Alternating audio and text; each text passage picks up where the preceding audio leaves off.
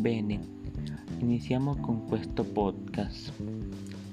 Prima di tutto, voglio presentarmi. Mi chiamo Celso Felipe Díaz Pacheco e inizieremo a parlare degli aspetti negativi e positivi della lezione online. Bene, iniziamo col dire l'origine di questa strategia dell'insegnamento a causa della pandemia Covid-19. Per quanto riguarda i primi aspetti positivi di questo metodo di insegnamento, possiamo evidenziare che il risultato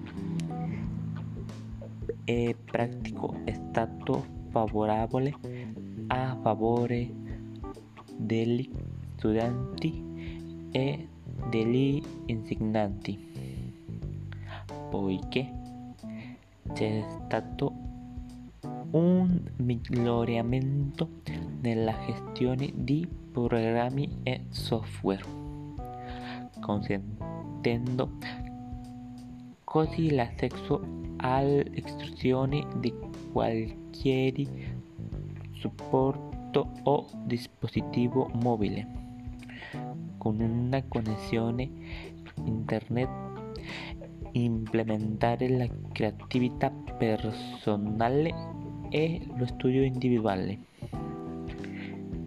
Ora, procedendo con gli aspetti negativi della lezione online, possiamo citarne alcuni come della solitudine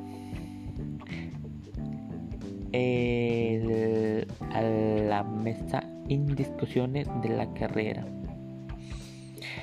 La lezione online chiedo una buona tecnologia per il loro buon apprendimento in quanto molti non hanno le risorse necessarie in molte occasioni. Bene, e questo è stato tutto per oggi. Solo voglio